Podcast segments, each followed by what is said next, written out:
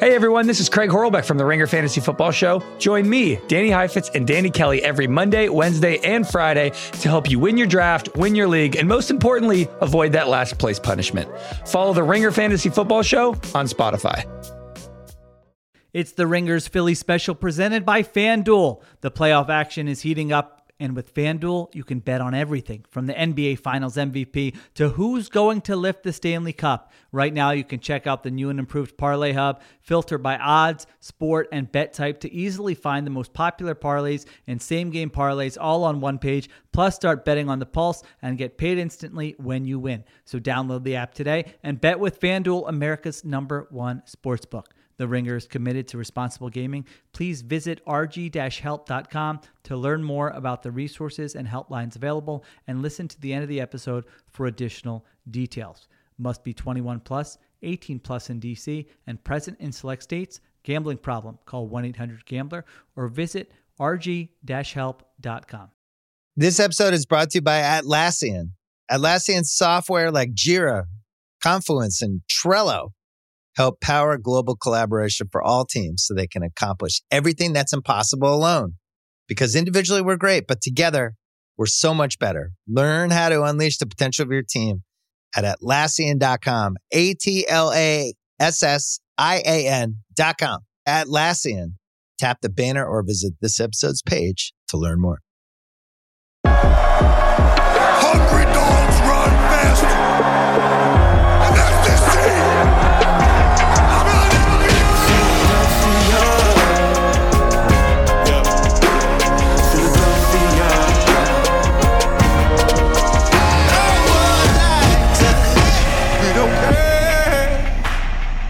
It's, a, it's truly a Philly thing here.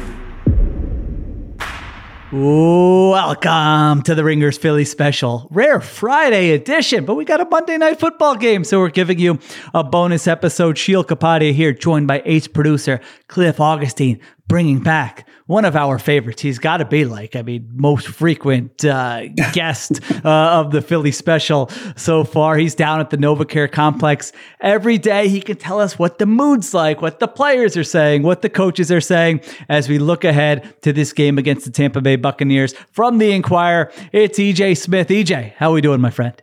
I'm doing well, Sheil. It's about that time in the week where I don't know what day of the week it is anymore because of the Monday game. I mean, it's definitely been a little bit of a uh, fits and start, uh, you know, beginning to the uh, regular season here. But uh, no, I'm I'm uh, I'm doing well, and I'm excited to be here. I appreciate you having me.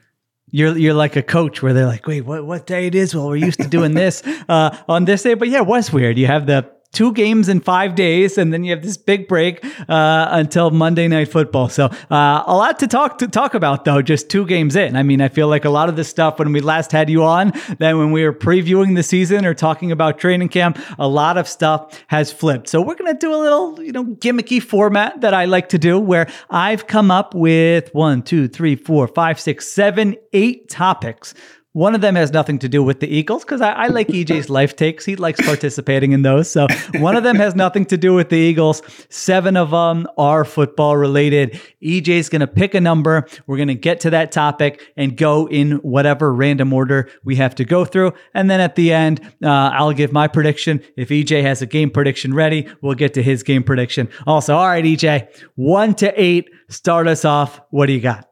I'm going to start with three because there's significant meaning to this for me. Um, my first Hmm. email ever, like when I was like like five years old, was E3 soccer. Uh, I don't actually. Well, I like soccer now, but I didn't actually like soccer at the time.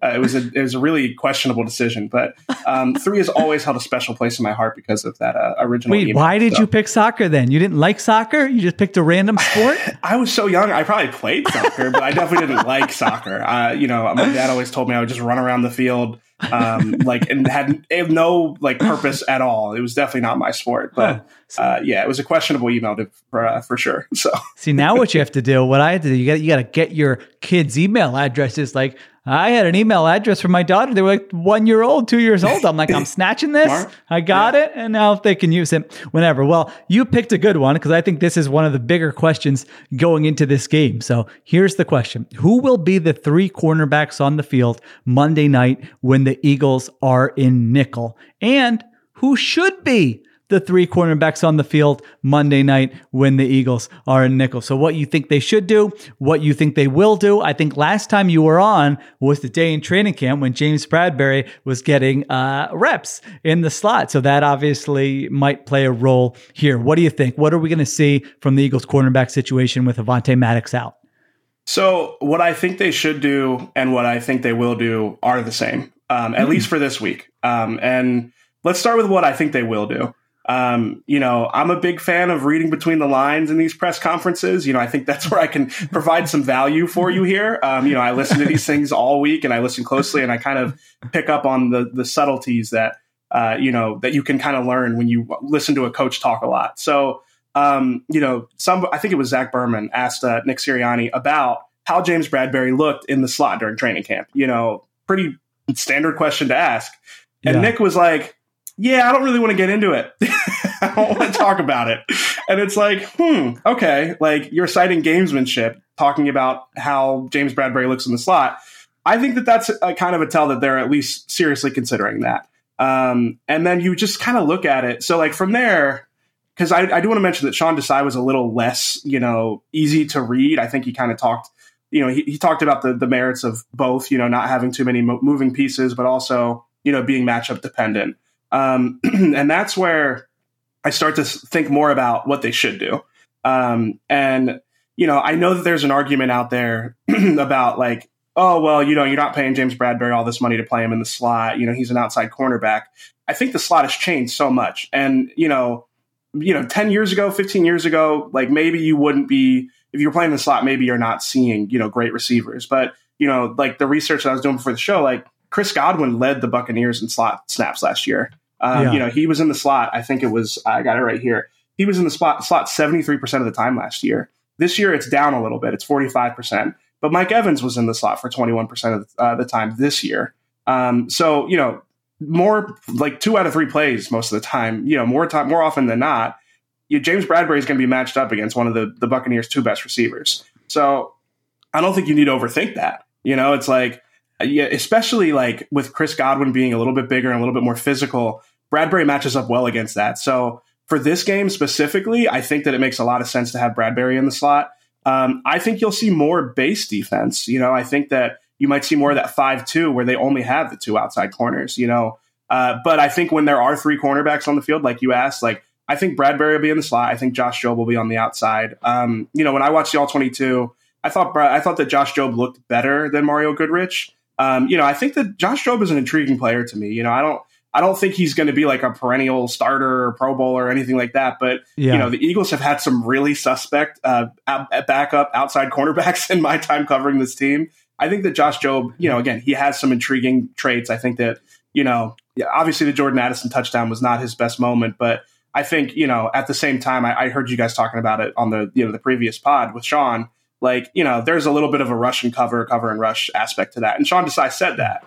Um, so for this game specifically, I think you're going to see a, a James Bradberry in the slot. Um, you know, I could be wrong. You know, maybe Mario Goodrich has looked awesome in practice, but um, I also wanted to note that James Bradberry was practicing with the Nickels yesterday. Um, oh, that's know, interesting. Okay. Right. Yeah. He was, you know, they have the Nickels coach now, and like he was with that group. Um, so, you know, I think there's gamesmanship at play here. I think that they don't really want us to know what's going to happen, but, you know, whenever that's at play, I start, I sort of try to zoom out and just look and think it think about it from their perspective. What makes sense? What you know? What are the matchups? And when you look at how much the Buccaneers line guys up in the slot, uh, you know, big like they're big time receivers, and then you look at the matchup specific stuff, it makes sense. So long term, I think we could talk about like you know maybe they try and tr- target somebody in the trade market. Um, but you know, at least for this game, I think they can get by uh, with Bradberry in the slot. Yeah, I don't really understand the like they're not paying him to be in the yeah. slot argument. Like you're not you're not benching him, you know, like right. he's just playing he's just playing a different role. Like he's gonna play hundred percent of the snaps. Uh if he's healthy and he is he he did practice like yeah, he was practice fully. Is he good? Yeah, okay. he has he had his helmet, he had all his pads on, and that's usually a sign that like in the, the concussion protocol, like you have to like practice and then not have symptoms. So I think that gotcha. he's kind of in that part. You know, Nick will decline to de- comment on guys in the concussion protocol. Yeah. Uh, but you know, again, you can kind of read between the lines with that stuff. Okay, so unless he did have symptoms, and then we're recording this on Friday before practice, so something to keep an eye on. But as long as he's practicing, you'd expect him to be back out there. Uh, I think that's the best move. I mean, I thought like I, I don't want to be too hard on Goodrich because it's like it is hard to go in there in the middle of the game where you're not. I, I know you're supposed to be ready and you know practice like a starter and all that football talk, but we see this over and over again. Like it's hard Yeah. to do. You're not expecting to play, and all of a sudden, Justin Jefferson is literally across from you running a corner route, and you've got man coverage in the red zone. Like, yeah, you're pro. That's that's a hard uh, assignment there. Uh, I did think like just from the way Goodrich moved and stuff. I don't know like what his athletic testing was or any of that. I was kind of like. All right, this looks like a guy who might have uh, some issues there, but we see it. We've seen it before, where a guy struggles when he comes in right away then gets the week of practice and uh, ends up playing well. But uh, I thought Jobe, other than like a couple reps there, was really good. Like he had some impressive man coverage reps where he's forcing incompletions, which, like you said, we've seen bad corner play uh, in this city before, and I didn't think that's what it was. Now, if we get to like three or four games and he's giving up an explosive play every game, then sure, we can be like, it doesn't matter that you're good on 52 of the 53 snaps. Yeah. If the, the 53rd one is a 50 yard completion, that's kind of the nature of playing cornerback. But I thought I saw enough like there on film where I'm like, all right, this is pretty easy for me. Bradberry, Jobe, and Slay are the three best corners. So uh, I'm with you. I, I think that's what I would do unless there's like information they have that we don't have here. And we saw it in that game. Like, the Vikings were like, let's move Jefferson into the slot because Right. that's a better matchup. Like that's Yep. a pretty easy thing to do if you're an opposing offense. You don't want to make it that easy for opposing offenses. Uh, Godwin, the numbers are pretty interesting this year. Like you said, he still lines up in the slot quite a bit, not as much as last year. He only has three catches for 15 yards uh, from the slot. And last year, he had like almost 700 yards from the slot. So different offensive coordinator, Yeah. different quarterback, small sample, all those things in play. Uh, but I just feel like Bradberry is, is going to be the the better option. So that's kind of like on the short list of like most intriguing things to watch about this game is who's playing that, and if it is Bradberry, how does he look? Yeah, and I want to ask you, Mr. NFL writer, like, you know, this Yeah. is me getting my own intel here uh, and sharing it with everybody. So it's actually not a good job by me. Uh, but I do think that, like, nickel is kind of like a sneaky trade, you know, target at, at the deadline in a couple of weeks here. Like, you know, and this was, I, you know, just very basic research on my part looking at, all right, like what teams aren't very good and what teams have a nickel. And I know, I know I didn't ask you this, so I'm putting you on the spot, but Yeah. like, you know, a couple of guys that I had was like Kenny Moore, uh, and Jeremy Chinn. And I'm trying to figure out like, is Jeremy Chinn actually like still good? Like, it seems like he kind of came on really Yeah. strong and, you know, maybe has tailed off a little bit. But I think like that makes more sense to me almost than safety. Cause like, I think that once Reed's back, like you've got Sydney Brown, who you hope to, I think they hope will eventually, will eventually get on the field. You've got Reed Blankenship. I think that the nickel side of this is like a little bit more interesting with Avonte Maddox out.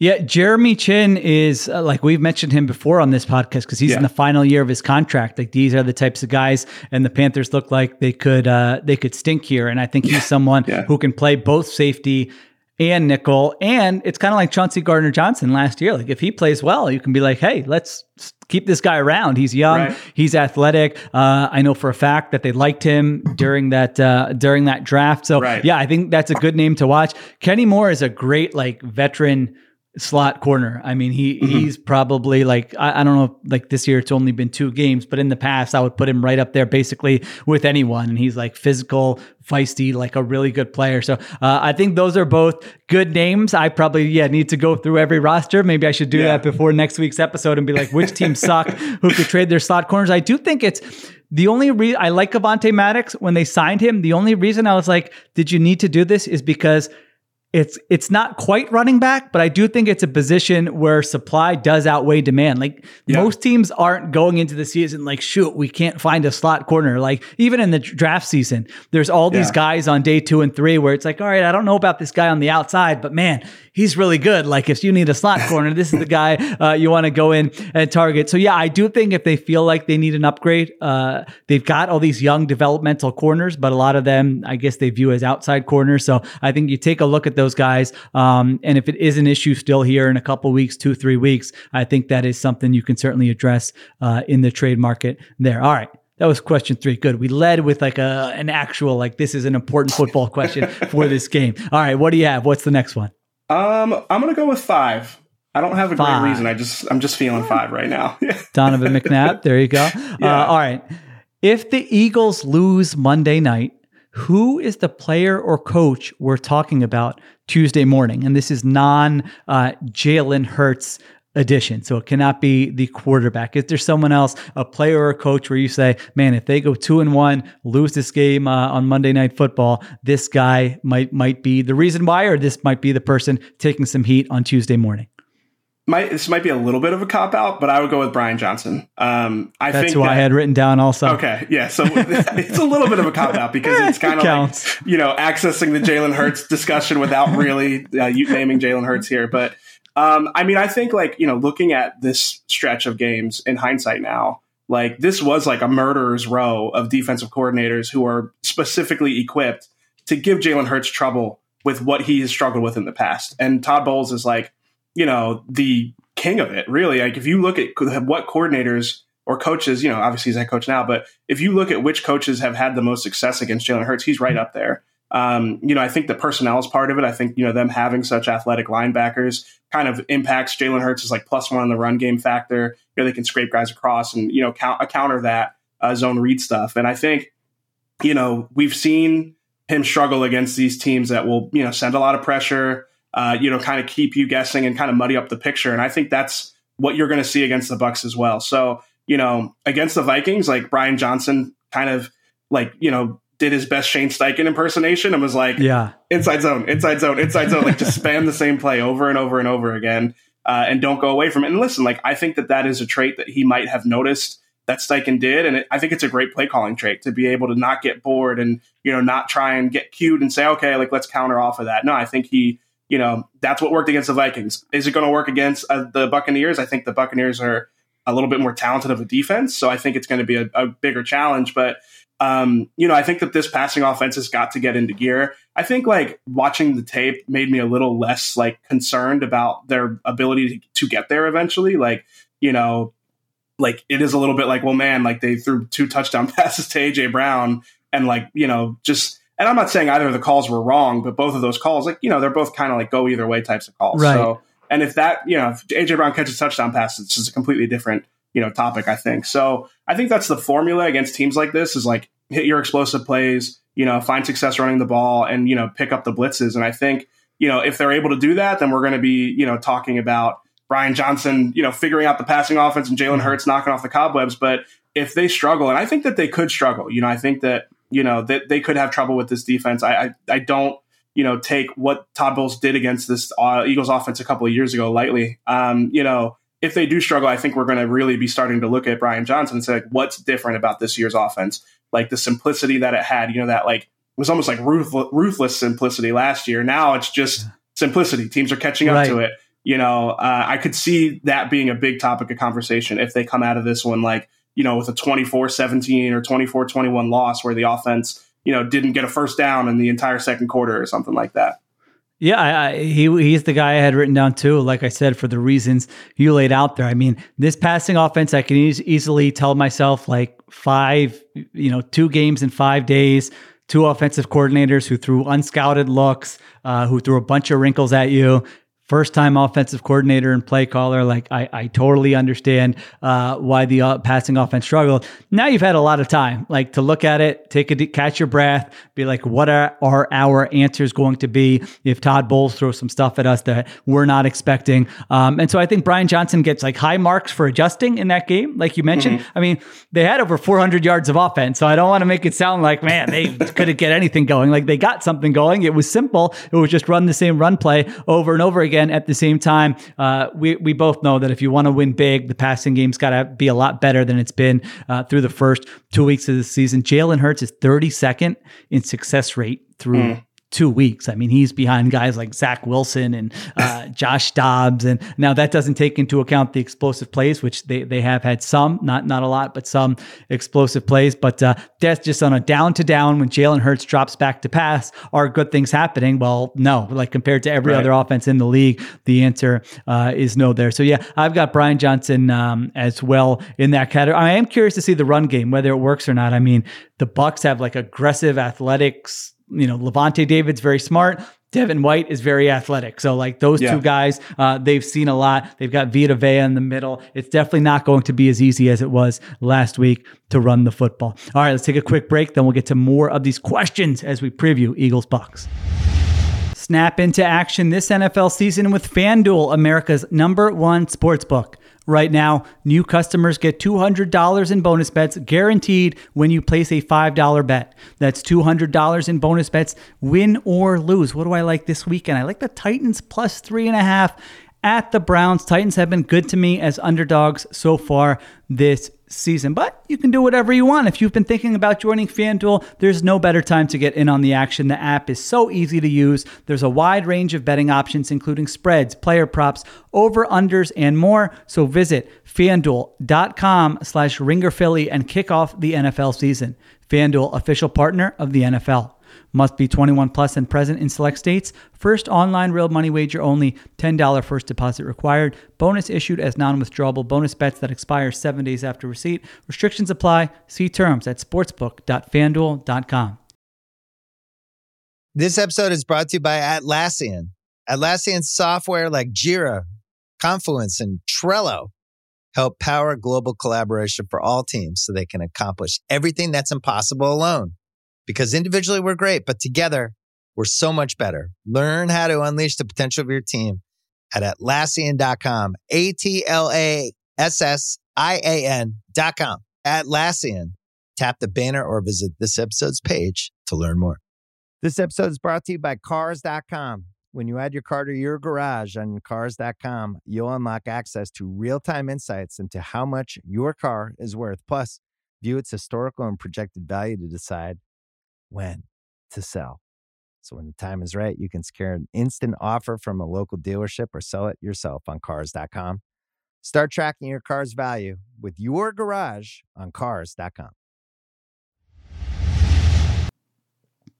All right, we are back on the Ringers Philly special. Sheil Kapadia joined by EJ Smith of the Inquirer. What is your next What is your next number, EJ? We've we've done five and three. Whenever I do this game, I'm terrible because I forget what we've already done. So let me Oh, cross it out some of these. here. Oh, you've got it. See, Yeah. what, this is why we have you on. You've, I don't have to do work, and you come on Yeah. and do work. All right, Try what do you got? What's the ne- What's the next number? I'm going to stick with like old Eagles quarterbacks now that you you uh, name drop McNabb. So let's go seven for Michael Vick. Seven for my, or Ron Jaworski for the old yeah, timers. see, I, yeah, I would say I'm, I'm that's Yeah, a little you're young. my time. All right. All right. Seven. I don't know if Cliff, I know Cliff's doing a million things this morning. We just recorded an extra point taken, but seven, EJ, we don't have to do any work with this one because seven is Gannon Watch. Welcome back. All right. Who took the bus? Be who you are. Just understand I'm looking for killers. This is Gannon Watch. Don't get that twisted. Fellas, fellas, fellas. Our old friend Jonathan Gannon, man. He j- he just had a stinker the other day. Just blew it. Giants major comeback, and uh, you know J- Gannon's old defense gave up the most points in the second half, I believe. Can you give me the correct number, Sheil? How many points he gave up? Uh, let's see. They gave up four, uh, 31, four touchdowns and one field goal in five drives after halftime to the New York Giants. Come on, guys. These these guys gave up 31 points in the second half. And, and- and let, us just go to the let's go to the post game uh, uh, talk here from Jonathan Gannon. Uh, just we got to coach better. You know, we got outplayed in the second half, tail of two halves. We got to do a better job, help our guys out because the effort's there, the intensity's there. We got to coach a little bit better. So this guy this guy is now blaming his coaches, saying we got to coach better. You know, obviously he's No, come on. He's blaming himself if he's No, saying no, we got to no, no, coach no, no, better. no, no. This, this is not how this works. This is this is not how this works. bro. This guy is avoiding all types of blame already. Gave up the biggest lead in Giants history. And now he's blaming his coaches. And we all know Nick Rouse was, was the uh, was the uh, linebacker. Correct me if I'm wrong. The linebackers coach here Yeah. last year, and then now he's Yeah. the DC. Dude's like younger than me, which is which is Yeah. crazy to think that he's already he's already a DC in the NFL. But yeah, this guy's blaming his coaches already. He's probably going to throw Nick under the bus after this year. Probably won't see him over there. But Sheil doesn't even think anybody's going to be over there next year anyway. But this is this is this is just in line. This guy's really not that good like we thought. This is a tank job ready, to, you know, a tank job in motion. good old, the old ball coach is already just throwing his guys on the bus, and then we're going to see even more of that when they play the Cowboys. It's like, what are you expecting with the Cowboys when they played them this week? I didn't see any of the up, updated lines right now, but I saw Yeah. a pretty hefty line of like 11 and a half when I first saw it. So I'm I'm expecting something Yeah. similar It's to that. 12 and a half now. I'm sorry, say that Yeah. again? So it's 12 and a half now. Yeah. Uh, it's 12 and a half now. Uh, Benny Solak and I just recorded Extra Point Taken. Everyone go check that out on the Ringer NFL feed. Uh, Solak was predicting that the Cowboys are, now this was like a off the wall prediction. He thinks the Cowboys win can win by 40, which would give them a plus 100 point differential through the first three weeks of the season. So if you're an Eagles fan listening to this, you're like, oh, I don't know if I really want to go that far. We each have to make three picks on the pod. I love the Cowboys minus 12 and a half uh, in this game. I think that's going to be a blowout. But listen, Johnny Gantz, uh, 2 0 against the spread, Cliff. Listen, if there's Nah, Johnny Gantz supporters out here, they're, they're, they're So, 2 all right. 0 against the spread. So, so when so when uh, Raise the when Arizona, that one. yeah, when Arizona reevaluates everything at the end of the season, they're going to say, "Oh, the first two games you were 2 0 against the spread, though, Johnny." like, you think they care about that? That's not the bottom line over there. Listen, we get it. Arizona's All right. tanking; they're losing games on purpose. They're trying to get the top pick again. We we I, we see right we see right through it, but. Still, All it's right. just funny just to see Jonathan Gannon give up the biggest lead in Giants history. And Well- it's all in the second half, by the way. All in the second half. Like all, this dude's scored all in the same stadium, Cliff. Right, The right. same stadium. Eh, see? It- let me give you this nugget. Yeah. All right. You're going to like this one. Let me hear it. The last nine second half drives for Johnny Gantz in that stadium. Okay. So we're going Super Bowl and we're going week two against the Giants. second half. He's called, he's been, you know, his defense has been on the field for nine drives. They've allowed seven touchdowns and two field goals with no punts and no turnovers.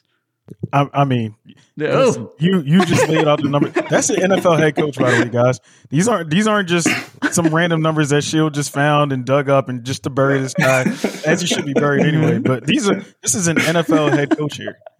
Come on, he's looking for killer, right? He's All right. he's he's he. Uh, we got to coach better. We got to do this. Pew we gotta do pew. I- pew pew. All right. Pew, shots, Yeah. I mean, explosives. all right. Bottom, bottom line here, EJ. I want you to get in here. You, my, my temple brother, EJ.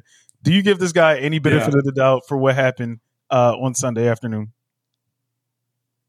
Uh, not really. I mean, listen, I don't think the team's very good, but I I think the whole thing is uh, ripe for dumpster fire nature. so, Yeah. Dumpster um, fire I have a question for you two. Dumpster fire nature. That's what I'm going to go for. Uh, It's quite determined. like, what do you think? Not like casual Eagles fans. I think casual Eagles fans will clearly root for root against the Cowboys, but. What do you think? Like the real, like hardcore Eagles fans are rooting Mm. for in a Gannon versus Cowboys matchup. Like that's like Good, a, great question. everyone sucks here for Eagles fans. Like, you know, like who who do you think they want to see? Cliff, you're a good gauge for this. Cliff, who are what? Who are you rooting Yeah, for in what's- that what's game? The, what's the what are the rumblings in the group chat saying? yeah, as you said, what are the what are the streets saying about All who, right, who to root I- for? Y'all know, I got my ears to the streets, the Philly streets. I'll be back soon, by the way. Sure, sure already knows. Um, I know. I can't but- wait. But uh, unfortunately, it's a lot of chatter that uh, we want Arizona to take this one and, and beat the OK. Listen, as much as I don't like, I Jonathan think that's Gannon, probably I really- true. That's- As much as I don't like that's the Jonathan go. Gannon, Yeah. it's ingrained in us to just to dislike the Dallas Cowboys. You're not going to find me rooting for them in damn near any scenario unless it gets like it's one of those last game of the season, you know, scenarios where they got to beat like the Commanders or something like that, and we need the we need them to get into the playoffs. That's the only way you'll ever see me do that. But yeah, I mean, let, let's let's go Arizona. Let, let's get this dub. Let's get the Cowboys to two and one. Let's make sure we, the Eagles stay atop of the division. Hopefully, they get a dub Monday night. They'll be three and zero. Hopefully, the Cowboys two and one. I doubt that that's what's going to happen, but we'll see, man. And and and I'm not expecting much from Gannon's crew either. If you lighten up a big lead like that to the Giants, who I just watched last night, look absolutely pathetic. I could only imagine Yeah. what Micah Parsons is going to do to whoever, Josh Josh Dobbs, Clayton Tune, whoever whoever they want to put it uh, running, James Conner, Hollywood Brown. It's going to be a scary sight. It's, it's going to be a real, real scary. There you go. Oh, There you go. Latest edition, latest installment of Gannon Watch. I think Cliff's right there. I think most Eagles fans will be rooting uh, for the card because if you're the Eagles, like it's either like it could be the first seed or the five seed. It's like last year. I mean, tho- those are two Eagles, Cowboys, two of the best teams uh, in the NFC. So of course we'll recap that game next week on Gannon Watch. Thank you, thank you, Cliff, uh, as always. All right, Thank you, fellas. EJ. What's the What's the next number? That's always entertaining. No, that EJ, was- that I think great. EJ's happy he joined just so he could witness that. that was really fun. Yeah. um, we're gonna go Kevin Kolb. We'll go four. Kevin Kolb, number four. All right, another newsy one. AJ Brown's frustrations. EJ, uh, I'm going to put this into three categories. One, much ado about nothing. You know, you're in the come on, I'm a football guy. These conversations happen all the time on the sideline. Why are people blowing this up? That's one. Two, I'm keeping my eye on it. Okay. I'm not going to tell you he's it's a big issue right now, but uh, EJ as a reporter is saying, I got to keep my eyes on the big storylines that could play out this season. And that's one I'm at least going to monitor. I'm not going to sweep it under the rug. Or three, you're going all the way. This is this is bad than everybody worse than everyone thinks. They did some damage control yesterday, but this is now two times EJ in the last five games that cameras have caught AJ Brown on the sideline having some sort of animated discussion. Whether you know you can fill us in on what he said, some type of animated discussion in a game, by the way, that the Eagles were winning handily at the time. These aren't games where they're losing, and he's saying, "Give me the ball, I can help us." These are games that they're winning handily. So those are the three categories. Much ado about nothing. I'm keeping an eye on it or this could get bad. Also, give us give us the rundown. Yesterday, AJ Brown uh, in the locker room addressing this. What did he say? What did you make of the whole scene? And where are you with AJ Brown and his frustrations? Yeah, so AJ like it did the rare like before you even ask me a question, I'm gonna give an, an opening statement, and you could tell that he was a little you know anxious to get this out. And Yeah. you know his recap of this is that he was frustrated on the sideline. You know he had a, he called it a conversation. I would call it a demonstrative conversation. Um, and he did he conceded like he was worked up. You know he was he was frustrated. Um, and you know it, he said basically that it wasn't that big of a deal, but the cameras caught it.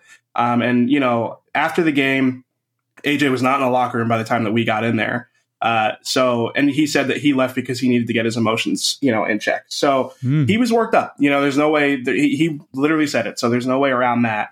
Um, so you know, and then he, like one thing I found, and this is so I'm going to answer your question. Uh, I'm going to make the most fence sitter of all fence sitter here. I'm not going to say two. I'm going to say 1.8. Like I'm, Okay. I'm quite. I'm not quite to like. Oh, this could be a thing, but like I don't think it's nothing. You know, like I think you know Nick's response after the game, like saying, "Oh, well, I didn't see it," and then it's like Tim McManus was immediately like, "The broadcast caught you." he was like, "Oh, okay, well, you know, it was, it was like you know." Uh, You can't slip that stuff by T Mac. Come on, the yeah, guy's been got around. You Immediately know? caught Yeah. a lie. Um, so I think the fact that they tried to lie about it kind of speaks to they didn't want to make it a bigger thing than it was. Um, you know, like or just make it, you know, feed it, give it oxygen. And I think the fact that AJ was still worked up after the game says something too. So um, to me, like the the Jalen Hurts AJ Brown dynamic, I'm not worried about that at all. I think, you know, like I've got friends who we can argue like that and we can move right past it. And I'm not a confrontational person. Like you mentioned, like the football guy thing earlier, I'm like, I would never yell at my teammates on the sideline. I'd be too scared about, I'd be like replaying that interaction for like the next 10 years of my life. So, And EJ's Um, a big guy for people who aren't watching the video. Yeah. Like he's not scared because the guy's going to do something. I mean, No, EJ's going to have the edge in most of those uh, Yeah. most of those battles. Yeah. um, so I'm not worried at all about the Jalen Hurts AJ Brown dynamic. I think that they are like brothers. They can bicker, you know, they can go back and forth, and it's fine. What I think is like the thing that I want to keep an eye on, and AJ said this, like Nick Sirianni interjecting. That's where it's like, are they at a place where like he can, you know, get after AJ in a conversation like that? You know, it's like matching that energy that Jalen Yeah. and AJ can can get to and come right back down. You know, AJ said like you know, Nick interjecting made it look worse than it, you know, or kind of like heightened it, you know, it made it worse than it really ha- was originally. So I think like when it bleeds into coaches and other players, like that's where it starts to kind of become a bigger thing. But um, I wouldn't call it like a concern. You know, I, I think like you hear stories of receivers who I don't, I won't name here, but you hear stories of receivers who like they score two touchdowns in a blowout loss and they're happy in the locker room. Like AJ's the exact opposite. Like if he doesn't get you know his even if they win he feels like he should have been a bigger part of the game plan and like i think there's a fine line with that because it's like you know if you, you you want receivers who are competitors and who want to you know impact the game like that drive is like what what's behind this but you know if you're winning the games you know especially against the giants last year in the playoffs it's like they won that game handily it's like they just they didn't get them the ball because they didn't need to Um, so Yeah. it's definitely something. You know, I don't think it's just not a big deal. I, I get that Jalen and AJ both say like it's not a big deal. And again, I think like they probably have had worse blowups like that and moved on immediately.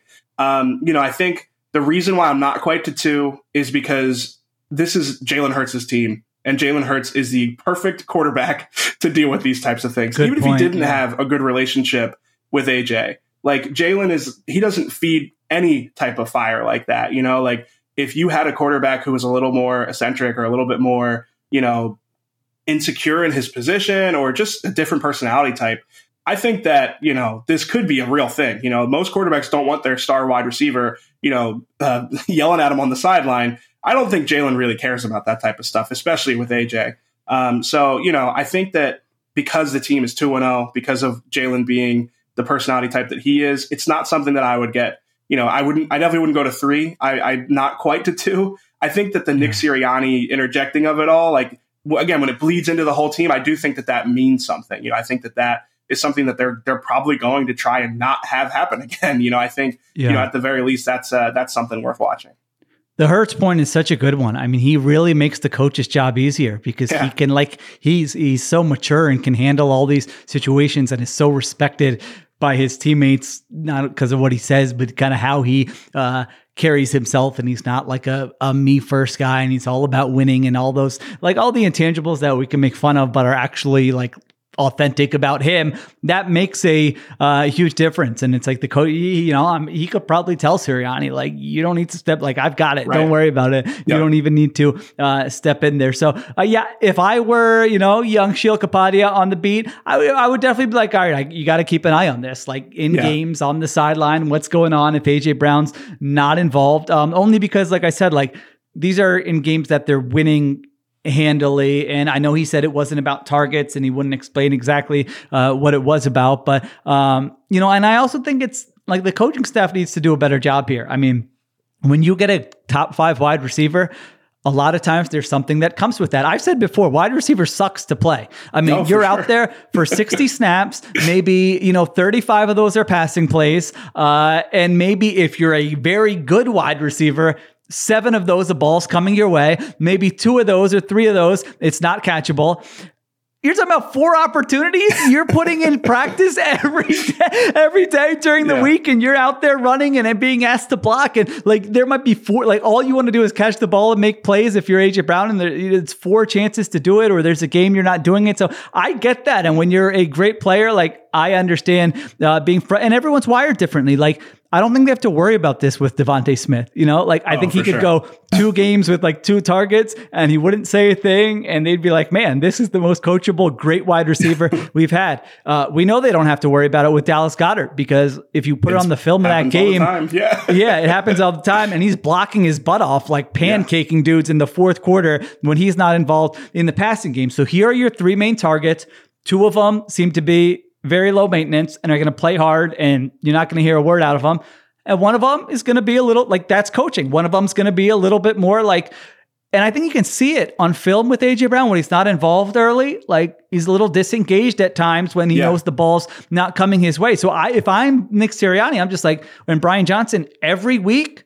First, first series, like let's dial up. It could be a slant, it could be a screen, it could be downfield. Maybe the ball doesn't go to him, but I want AJ Brown to know, like early on, you're involved in the game plan. We we're gonna really try hard to get the ball to you. I just think that's like a very easy solution to this thing. Like those don't have to Yeah. be big plays, but I think if he's involved, um, that's just gonna be better for the team, and that's an easy way to fix this. That's a that's a good observation from you because he said that before. He said like I like to get the ball quick. I like to get the ball early to get you know into a rhythm in the game.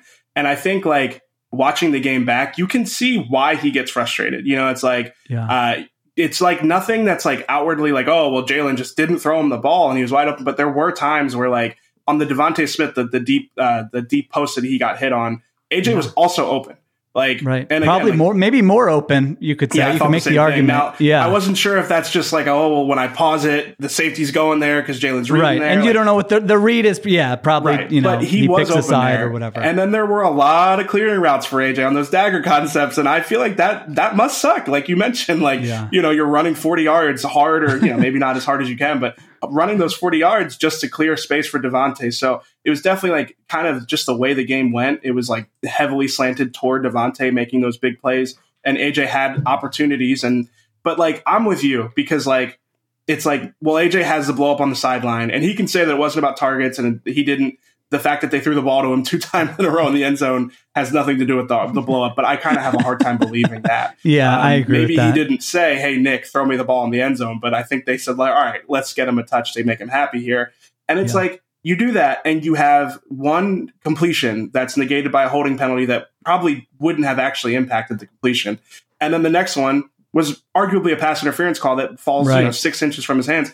It shows you how easy it is to force feed a guy like that he's good enough that you can force it to him. You know, like there's so much talk about, oh, they're just taking it away. The defense is just taking it away. It's like they've got talented enough players where it doesn't matter if that's what they see. Yeah, like, I don't think that's what's happening. Yeah, yeah, I, like I, I, agree with you. There are so many like t- offenses. The Eagles have the luxury of having multiple guys like this, but there are so many offenses. Like, look what the Vikings do with Justin Jefferson. They don't say, oh, well, you know, of course teams are going to key in on him, but it's like there are things you can do to get those guys the ball. So, you know, I think that they will do that moving forward. I think that that's going to be, I honestly think that's going to be the result of all this. Um, you know, I, I, think we'll get to it later, but, um, you know, AJ, like, I think that AJ is going to be a bigger part of the offense af- after this. And I don't think that that's a bad thing. You know, right. I, I understand you don't want to reward, you know, bad behavior if that's what you want to call it, but, I think like he again, I, when you watch it back, you understand why he feels the way he feels. And the last thing I wanted to say is like DeVonta has played with great receivers his literally into his entire life.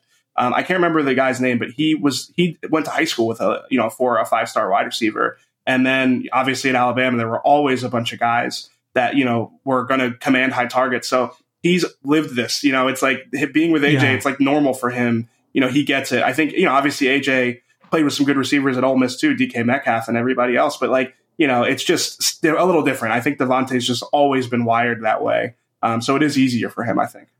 Yeah, no, that uh, that definitely makes yeah. It's a lock that AJ Brown's getting two targets on the first possession uh, of Monday Night Football. in my King, opinion, Nick Sirianni. Yeah, yeah. no doubt. All right, what do we got? What's the next number? Let's go rookie Jalen Hurts. We'll go number two.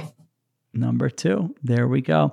Uh, here, good listen, great lead in. We're on the same page. If the Eagles win Monday night, who is the player or coach we're talking about Tuesday morning? Again, uh, this cannot be Jalen Hurts. It's AJ Brown. So this was perfect, man. I they the, the, the listeners are going to be like they they planned that. That's no, no way that you haven't seen well. my wonderful yeah. Google Doc here. I keep it secret. I don't share it with anybody.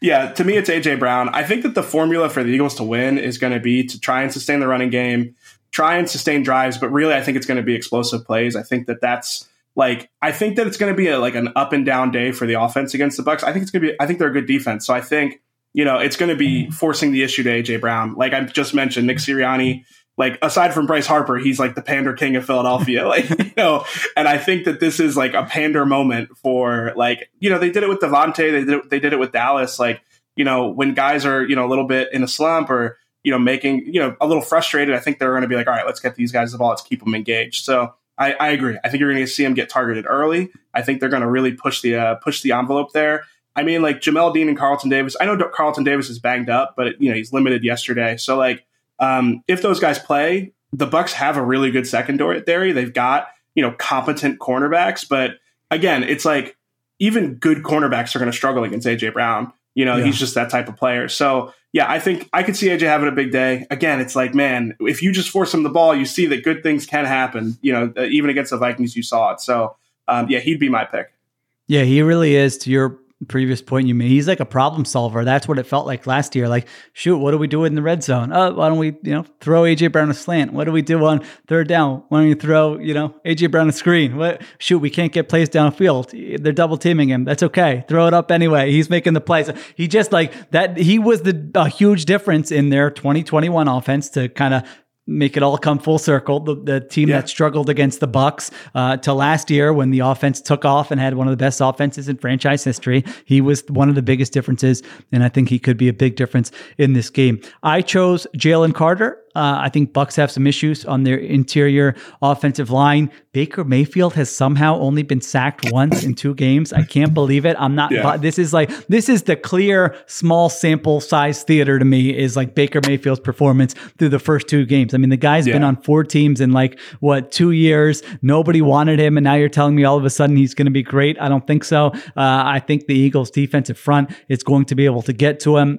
I basically just picked a defensive tackle. I could have gone Jordan Davis, Milton Williams, or Fletcher Cox. Uh, I, this is a national game, and there's already been some of that. Like, how did the league let the Eagles get Jalen Carter? You know, conversation. This is Monday Night Football. I think you're going to hear a lot of that on Monday night and Tuesday morning. And EJ, I wanted to uh, ask you. You wrote a great piece on Jalen Carter, where you went down to uh, Florida, talked to his, you know, high school coaches, his family. Everyone should definitely go and check that out. Uh, but just kind of give me some insight from that story to how his season has gone so far to what you left on the cutting room floor. Just um, you know, plug the story a little bit, basically, and, and give some give a take on Jalen Carter.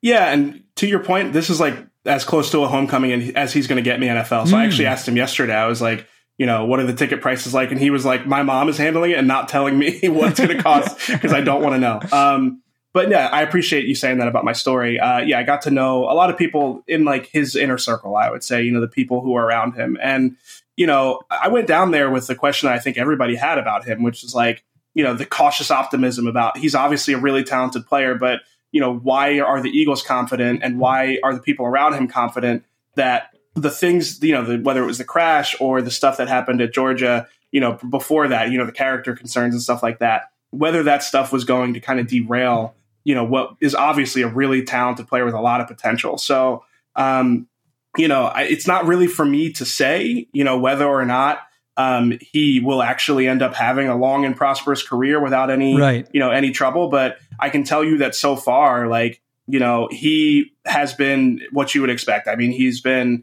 you know, on his P's and Q's, connecting with his teammates. He was, you know, obviously a standout th- throughout training camp. He came in in shape. Um, and, you know, I do want to say, like, the one thing that kind of stood out when I was down there is, like, you know, he, like, like, you, I came down there asking, like, is this guy going to, you know, be able to kind of straighten his path? And everybody was like, his path was pretty straight up until he got to Georgia, you know, like, and I'm not trying to make excuses for him because what, you know, some of the things he did, there are no excuses you can make for it. Yeah. Um, but at the same time, like, you know, to hear like his high school coaches be like, well, we actually had problems with other guys and not him, you know, practice habits, never was in the principal's office. So, um, you know, again, it's not for me to say like what, and I think like the, how did they let Jalen Carter get to the Eagles? It's because teams had concerns about him. You Yeah, know, he was off their boards. Right. And I even Yeah. the Eagles struggled with that, you know, obviously. Right. So um to me, like I think that's why he's here. But, you know, I have the Eagles infrastructure, and that was a big part of the story too, is like the Eagles infrastructure, you know, the guys that he knows from college, Jordan Davis and Nolan Smith being guys who he's really close to. Obviously he's close to all that group, but Jordan Davis especially, um, you know, somebody who was kind of a mentor figure for him early on.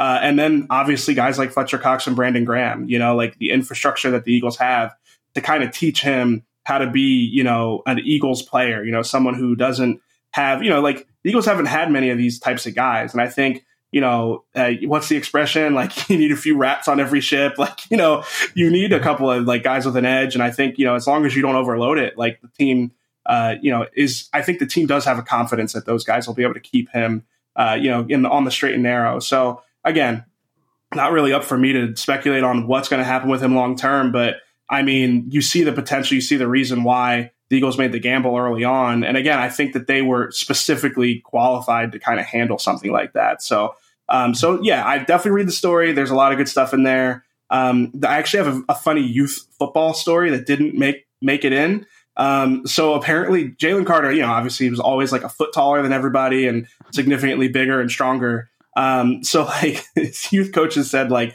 they had him kick, you know, for like the every every game he was like the kicker too because he's just so big and powerful. Um, and like every time, like you know, obviously his team was really good because he was you know clearing out massive passing or running lanes for his teammates.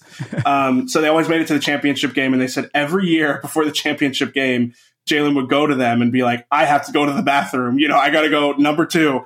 And they would be like, "We don't care. Go out there and kick. Like you, you always do this." So um, it was like, yeah, I'm glad that you gave me this opportunity because I literally had it. I wrote a section. I, I just ended up taking it out. I was like, doesn't fit with the tenor of the story. Um, so yeah, this is a good opportunity for me to get that. But yeah, um, it is like a homecoming for him. I could see him having a big game. I mean, every game, it's like he's already getting double teamed, you know, and even against double Yeah. teams, sometimes he's winning. Like he is ridiculous. I mean, like it's hard not to be hyperbolic because it's like going into the year, you see how few defensive tackles make an impact in their rookie year, but.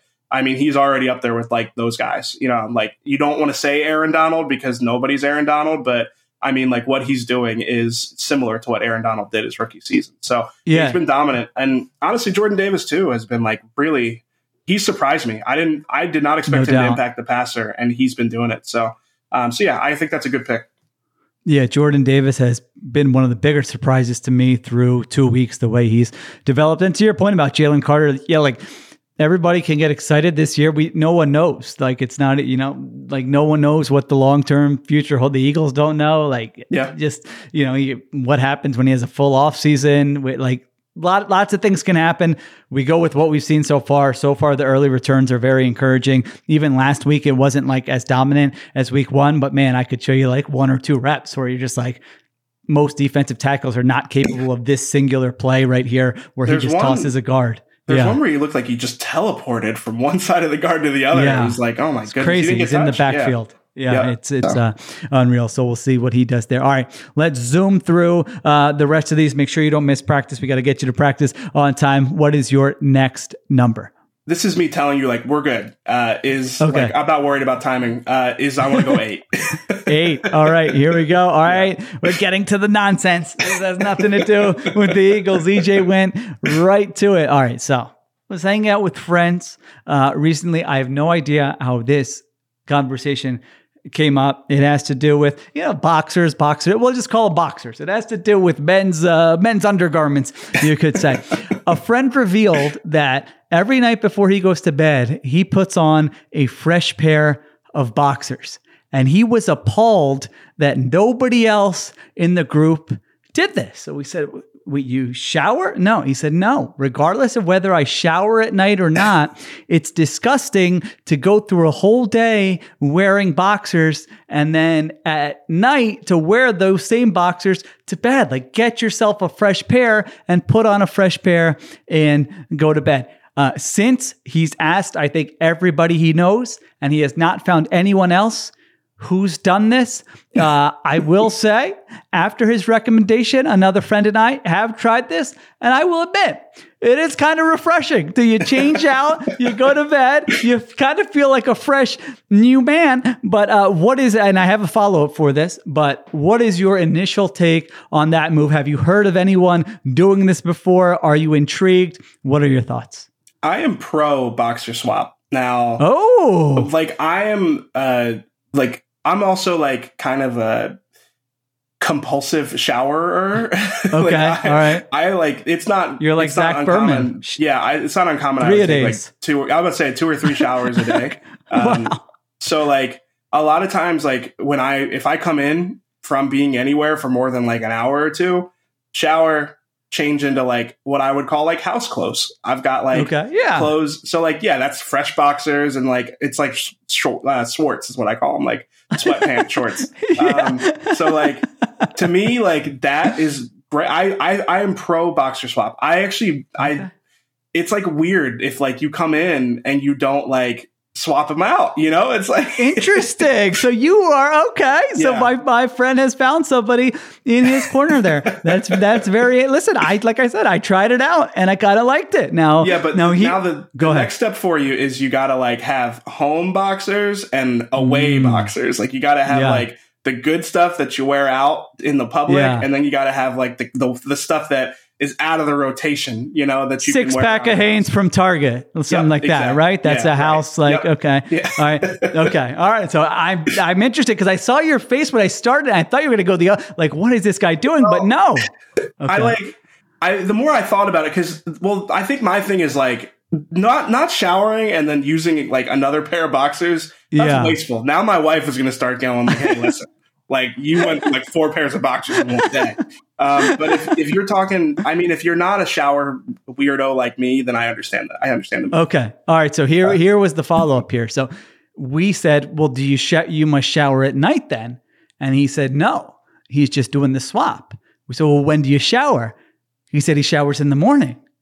We said, well, then what do you do there? Now this is, this is, uh, we were appalled by this, but he put, so he changes into the new pair before bed, wakes up. When he goes to shower, those those boxers go on the towel rack. They go back oh, on No. post shower. they Oh, go that's such a violation. No. they go Can't do it. back on post shower. To which we all said that is outrageous. You cannot shower and put on the same pair. Uh, he said, "All right, but what you guys are doing is more disgusting. You're going to bed with the boxes you wore all day long. So settle this. Which is more of a violation? What he's doing with the towel rack, putting them back on, or what we're doing, just going to bed with the boxers we wore all day?" both to me are violations, but the second one is so much worse. You can't go out. You can't go into the shower, clean yourself, and then put uh, back on the same boxers. That is a total violation. Um, I it's I've been asking myself this question about night shower versus morning shower since I was like four years old. Like, I like I've never like I'm a night shower because to me, if I go to sleep without showering, now my sheets are dirty.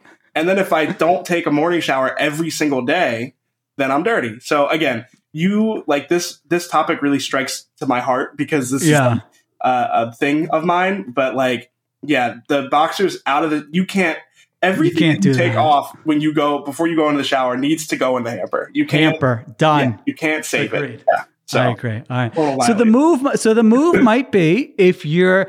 I, I think you're onto something with the home and aways. Like, Yeah. I think you just need to up the inventory.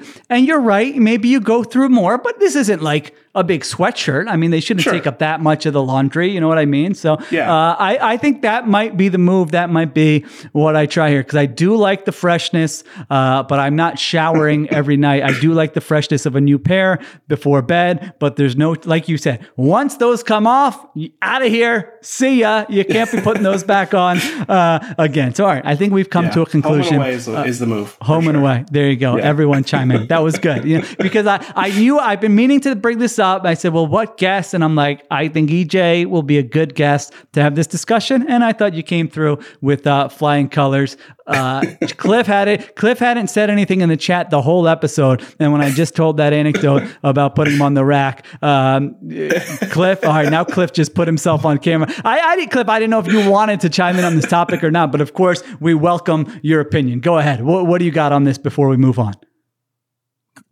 I mean, that is just absolutely insane. How the hell, you- bro? That's like putting on like a dirty undershirt, like or like literally hopping out the shower, right, and just having like going in your hamper with all your dirty clothes and then putting it right. right? No, but is that not the same? Not like a t-shirt. I'm with you. because like I- you can wear a t-shirt, you can wear like a t-shirt again. You know what I'm saying? Like you don't need to wash Yeah. the t-shirt every time, depending on how like yeah, we know what you're saying. was when we you went got to- you. I got you. the function Yeah. or whatever like that. But yo, that is crazy. That's you literally just went in your hamper and grabbed your undershirt or whatever you wore for the day and then put it back on after you just cleaned yourself up. Come Yeah. on, yo, that doesn't make Where? Okay, so where are you with the fresh pair though? Before before before sleep. Oh yeah, yeah, yeah. no, no, no. The, fresh pair is definitely that's definitely a a, a great move. You feel Oh, you feel okay, better. all you right. going into bed, you feel better. You feel refreshed. You feel Even if you didn't shower, you just change in into a fresh pair. I mean, my point. I mean, I would hope you would shower first, but I mean, Okay. there's nothing wrong with hopping, you know, putting the fresh pair on and then hopping Okay. into bed. But it is kind of All like right. a waste of like a boxer. A yeah, it's boxer. a waste, but Yeah, listen, but yeah. I wouldn't mind it. Maybe the key might be, you know, just to have like a pair of shorts you like or something like that hanging around, and Yep. then you could just use that, you know, kind of like a um. Uh, outfit. pajamas. Yeah, thank you. Yeah. Sorry, my God, I can't believe Okay. I No, forgot all good. pajamas for a second. yeah, like kind of like use that like a pair of pajamas or something like that. But yo, that is Mm. crazy putting dirty underwear back. putting dirty underwear back on. Putting dirty underwear Oh back on before after you got it. Not only that, after you cleaned yourself up, and then like nah, there's no way. I'm crying. That friend, yo, you All right. have to like, it, like now you have to evaluate that friend and be like, what other crazy outlandish things do you do that we don't know? You know what I'm saying? Because I, That's I have a he's lot of admitting questions. to that. What is he not admitting to? Yeah, I have a you're yo. I have a That's good point. lot of questions. That is crazy to do. Okay. Super crazy. Listen, do. I told him I wasn't going to mention his name. Now, if he changes his Yeah, mind don't and wants to come on and defend himself, Yeah. I'm just going to put Cliff on it, and Cliff, you can just interview him. So there you go. Cliff's on- yeah, what I was saying, Cliff just chimed in the chat, and we're a family show. So he said, "Heck no." Uh, that was the only thing he said the whole time. Once I shared shared that, Yeah. yeah, So you don't was put your friend on All right. blast, but like no, I no. definitely got more questions about your about how long is this how long has this person been your friend for? Listen, I, I don't want to give any information. Oh, damn. It's been a Okay, while. yeah. It's been a while. Yeah, yeah, yeah, It's a good friend All of mine. All right, because I'm wondering what else All you right. know about this about this individual that you know the streets might need to be aware of. You know what I'm saying? Yeah, maybe we, we might come back to this topic Okay. in a future episode. I feel like this was pretty good. All right, thank you, Cliff. Yeah, I- I wasn't sure. You know, I was going to ask Cliff before, but I'm like uh, Cliff. But then once I saw him chiming in the chat, I'm like, all right, he he does have a take Yeah. here. All right, we got to that one. EJ, I think we've got a couple left, and then we'll give our predictions. I think we have one and six. Am I right Yep. about that? Yeah, so we'll go regular Jalen, new Jalen Hurts, number one. Number one. Okay. Now that we have two games of data, which running back will lead the Eagles in touches this season? We've had this question 400 times, so we don't need to spend too much time on it. You were Team Gainwell. You were looking good after week one. I was Team Swift. I'm looking good after week two. We have no idea what the Eagles are going to do going forward. The fantasy people are probably going nuts here. Uh, what do you think with what we've learned? How's this going to play out the rest of the way? Oh, I still think that it's going to be close, but I think I'm Team Swift now. I, I mean, Mm. listen, I, I, I, I almost when you because I almost when you sent me this question, um, I almost wanted to like totally like stand in my own corner and be like, the Eagles' offensive line clears out so much space. It doesn't matter who's back there. Uh, Yeah. And then I really, you know, watched it again, like you know, and I'm like, DeAndre Swift looks really good. Like you know, Eagles offensive line clearly made a lot of that that happen. But um, I think that Swift like gen- like adds his own thing to that that equation, which is like there are a couple times like he's got a linebacker in the hole and he can kind of manipulate him with a quick cut.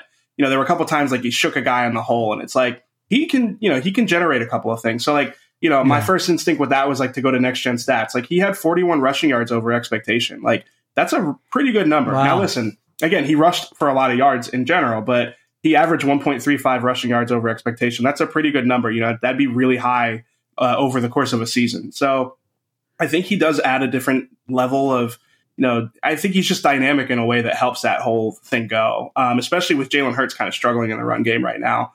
So Yeah. I think that he's earned himself. I, you know, every time you ask Nick Sirianni about it, he's like hot hand, hot hand. That's all he says. And like, I think he's going to have a big game against the Bucks again. Like, I think, well, I think he's going to have a big role at least against the Bucks. Um, I still think that Gainwell's going to get his touches. I think they like him. Um, I think they trust him, and I think that Swift, like, what might hurt his chances of like having a lot of carries is his like. I think he's going to be a big part of the passing game some weeks too. Um, you know, I think they're going to split him out wide. I think they're going to try and get him involved in the passing game, which might, you know, increase his touches but lower his carries. So um, I definitely think that Swift. I mean, like even throughout training camp, he was kind of like you could tell they were excited about him by the, how much they were throwing the ball to him, how big of a part of the offense he was. I think that Gainwell's still going to be your guy uh, for a lot of situations, and I think against the Bucks, it's going to be hot down there. You're going to see both of those guys. Um, Yeah. But I think that Swift has definitely kind of overtaken Gainwell at this point. I mean, how could he not? He had such a good game, and again, like uh, a lot of it's the offensive line, but I do think that he's added something to that uh, running game. Yeah, it's hard. It's hard to predict. The guy had one carry in week one, so like Right. they liked him, but they didn't like him that much. And then all of a sudden he gets in there. So listen, sometimes coaches and teams don't know until a player does it. Like they can have all these opinions in their head, and then it's an actual game, and the person surprises them or disappoints them based on what their uh, expectations were. It doesn't always show up in practice. So uh, we'll see what happens there. I agree with you. I thought he was impressive. Um, the touchdown run was really impressive. He has EJ as many runs uh, of 20 plus yards in an Eagles uniform as Kenny Gainwell, and Kenny Gainwell has 169 carries, and DeAndre Swift has uh, 29 carries. So you know, Yeah. like I, I just think Swift is going to be more of a home run hitter. I think I'm with you. Gainwell's like an efficient, reliable runner, but Yeah. I do, I do, especially with the way the passing game's going. I want more explosives in the run game, and I think Swift gives you a chance for that. Now, I will say he was up and down in pass pro. Like there was Yep, a was couple say good reps, Yeah. but there were some bad reps in pass pro, so that could be a factor specifically in this game. All right, let's go with six. Now, six is I don't even think I, I don't know how much I need you for six. Not to like be rude, I have you on, but six is what can you tell us about the punter change? Now, if you have a take on the punters, you can give it to me. I did message our friends from. I don't even. I think did I get? I don't. I don't think I prepped you for this one. Did I? I think I added No, this one late. You're looking like shocked. Like, what are you doing to me? I'm out of here. Uh, I did message our friends at Puntalytics. The Punt Runts, I mean, they are the experts on Yeah. all things punting. So let me read what they said. And then if you have anything to add, you can. If not, we'll move on to our prediction. So Eagles replace Arryn Siposs with Braden Mann. I asked him, I said, you know, what's uh, what do we make of this move? They said, Mann in 2021 and 2022, his second and third seasons performed at a very similar level to Siposs, to what Siposs did in 2022. Roughly league average performance, stronger in pin deep situations than in the open field. I mean, these guys, EJ, they get They're into great. punting. I mean, unbelievable. uh, they said, I would expect that the Eagles, what the Eagles are getting in Mann is a serviceable league average punter with the capacity for occasional pin deep excellence. Now, they did point out on the very small sample of eight punts so far this season, Siposs has been much worse than his 2022 standard, especially in pin deep situations. So uh, basically, they think that Mann will give them what Siposs has given them previously. And whether it's fair or not, uh, Siposs was showing some signs of slippage this year. Could have been just small sample, but they made the move. So maybe they don't think it's small sample. So again, check out Puntalytics on Twitter, the Punt Runts. Uh, they know all things punting. All right. Do you have anything to add to their punting take? Yeah, well, first off, they know way more about punting than me. Um, they are my resource for punting as well. There you go. I just, I just go go off what they say. So completely agree with everything they said. Um, what I can add, you know, because I want to bring some value here, like um, watching the team, being like the a beat reporter the last few years, like the thing that analytics might not capture with Siposs is that he progressively got worse every year. Like, you know, it seemed I don't I don't know if it was like a fair weather thing. I don't know if it was a fatigue factor, but eh, like he was fine at the beginning of the year, but then like as it gets colder and the, the weather changes, and then as the season wears on, it that was when he started to have more shanks and more you know just more problems, and like that's why it's funny the Eagles have done so many things well, you know, team building wise the last few years that it's almost a little boring sometimes, and like Yeah. the one thing I'm like, why are they like sticking with this punter? Like you're a team that has aspirations to make it to January and February every year, and this guy has shown you two years now that he tails off as the year progresses. So and it cost him in the Super Bowl. Yeah. exactly right. That's like that's what I was about to say. It's like the, it cost them in the biggest game. Like you know, to bring him back just didn't make sense to me. I thought they would. You know, I think that they. You know, Ty Zentner. I think was they probably hoped that he would overtake Siposs, and he was worse than Siposs. And now, um, I think if they get league average punting, that's fine. You know, like you know, it's the same thing with uh, Britton Covey. Like I know people are sometimes like, oh, we want a returner with more juice. It's like they just want somebody who's going to catch the ball. I know he put one on the ground against Minnesota, but for the most part, Covey is like the most sure-handed guy on the roster. Um, So I think if Braden Mann, I mean, he played at you know he played at MetLife, like he's is a little bit more used to those elements. Like if that's what he's able to do, if he's able to just be league average and not you know completely fall off a cliff when it gets cold and you know when you he's been punting for four straight months, then they they've got what they need. You know, like uh, you know, would it be great for them to have like an all pro punter? Sure, but like the Eagles are also one of those teams that aren't going to punt as much as most teams. A because the offense is good, and B because Nick Sirianni likes to go for it in a lot of situations. So, um, yeah, I, I think that that's you know what Puntalytics said is like clearly the the thing I would trust here over There my you go. own analysis. But what I can add is that like the Siposs thing was so confounding because like yeah, of course he looks like decent in the summer, and you know obviously he struggled at the start of this year, but like you know to bring him back knowing his track record and like you know late late in the season and in big games, it was just didn't really make a lot of sense to me. Yeah, no, we we've gotten we've gotten so uh, like a bunch of punting questions since like the summer, and I basically ignore everyone. So for all of those yep. those of you who have asked the punting questions, there you go. EJ and Puntalytics uh, had the had the analysis you were looking for, and we actually had something change. So we'll see how he punts this weekend. All right, let's finish with this. EJ, what do you have? The prediction uh, for this game: Eagles are four and a half point favorites in this game. That line has come down from what it was previously. How do you see it playing out? What do you have for your final score? I have Eagles 27, Bucks 17. I think that the offense is going to have, like I said, kind of up and down. I think they're going to be able to put up points. I think they're going to get explosives. So that's what, three touchdowns, two field goals. Like, I could see that being the case. I think the defense is going to be able to keep them in the game for those stretches where they're quiet. Um, like you mentioned, I think the Eagles pass rush is, you know, going to be able to, um, you know, have an impact on this game. That's going to be the formula for the defense all year. It's like can the can the pass rush wreck the game? Because if not, there's a lot of questions on the back end. Yeah, um, you know, with linebackers and safeties. Um, I think you'll see James Bradberry lined up against uh, you know Chris Godwin a lot in the slot. The only thing I'm a little bit concerned about that we didn't talk about yet is um, you know, Darius Slay like is always he's better against like those finesse receivers, the Justin Jeffersons, you know, um, I can't think of anyone else off the top of my head, but you know he's good against like a Davante Adams. Yeah, yeah exactly. that type like of. Those, I know like, what guy yeah, you're exactly. talking about. Yeah, he like he's good against route runners. And the thing that makes Bradberry and him so complementary is Bradberry is that physical guy that can handle guys, you know, bruisers like Mike Evans or DK Metcalf. Those are the ones that give Slay trouble. So I think that the one thing that like you know the residual effect if Bradberry is in the slot for Maddox is that he can't match up against Mike Evans as much. So that's the only thing that gave me a little concern, you know, especially watching uh, Mike Evans kind of go off last week. Like, yeah, you know, that's the awesome. one. That's the one area that I'm like, you know, I think the Eagles could could be a, in a little bit of trouble here, but you know, I think Sean Desai's shown enough. I think he's going to probably have a creative game plan to deal with that. So um, I think the Eagles defense will be okay. I think the Eagles offense will have moments. I think there'll be some explosive plays. I think AJ Brown's going to make his mark. So yeah, I think 27-17, That's it's a, maybe a little bit of a, a wider margin than than predicted. But yeah, I, I think that the Eagles could kind of have this as like a get back on track and then start playing defenses that aren't run by really smart coaches that really have a handle on how to stop Jalen Hurts uh, moving forward. Yeah, they still, I mean, they, but you look at their schedule and it's like, you know, next week they have the uh, Commanders, who they have yeah. a very good defense, two veteran defensive coaches there. The Rams, who don't have a lot of talent, but Raheem Morris is a veteran defensive yeah. coordinator. Jets, they're a top five defense to me. Dolphins haven't looked great so far, but they have Vic Fangio. Then it's the Commanders again. Then it's the Cowboys, who I think have the best defense in the NFL. Then it's yep. the bye. Then it's the Chiefs, who don't have a great defense, but you have Steve Spagnuolo. Then it's the Bills, who have Sean McDermott. then it's the Niners. Then it's the Cowboys.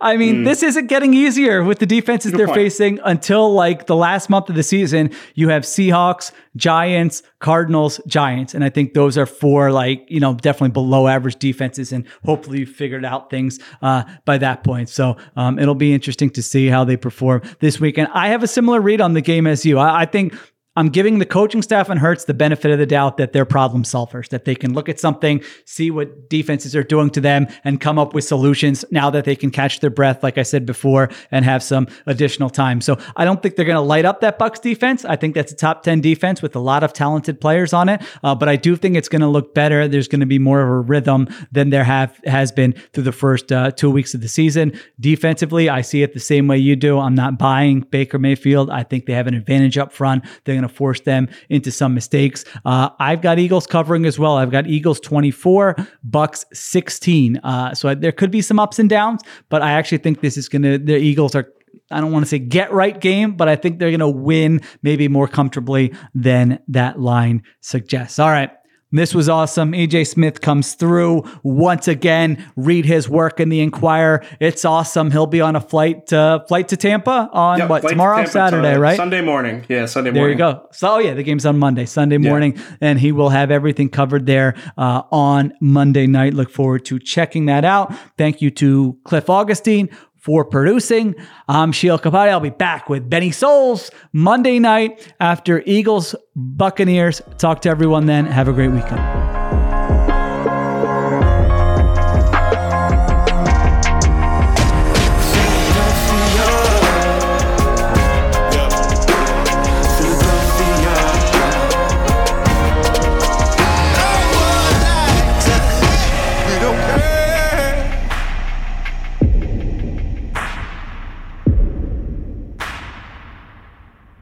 Must be 21 plus and present in select states. FanDuel is offering online sports wagering in Kansas under an agreement with Kansas Star Casino LLC. Gambling problem? Call 1-800-GAMBLER or visit fanduel.com slash RG in Colorado, Iowa, Michigan, New Jersey, Ohio, Pennsylvania, Illinois, Tennessee, and Virginia. Call 1-800-NEXT-STEP or text NEXT STEP to 53342 in Arizona, 1-888-789-7777 or visit ccpg.org slash chat in Connecticut, 1-800-9-WITH-IT in Indiana, 1-800-522-4700 or visit ksgamblinghelp.com in Kansas, 1-877-770-STOP in Louisiana, visit mdgamblinghelp.org in Maryland, visit 1-800-GAMBLER.net in West Virginia, or call 1-800-522-4700 in Wyoming. Hope is here. Visit gamblinghelplinema.org or call 800-327-5050 for 24-7 support in Massachusetts, or call 1-877-8-HOPE-NY or text HOPE-NY in New York.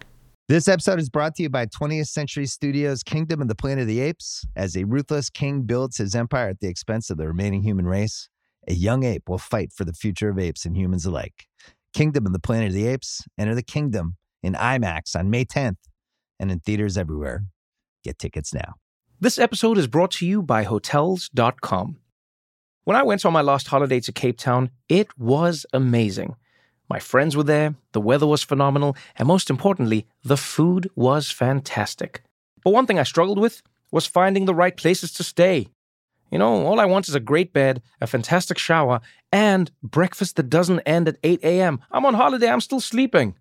I also like ease, and the Hotels.com app easily helps me to find a perfect hotel for every trip. Whether you're looking for a family friendly getaway or a relaxing spa weekend, on the Hotels.com app, you can compare up to five hotels side by side. Now, why would you want to do that? So you can see prices, amenities, and star ratings. And best of all, you don't have to switch back and forth between options. See? Ease. So start planning your next getaway and find your perfect somewhere in the Hotels.com app today.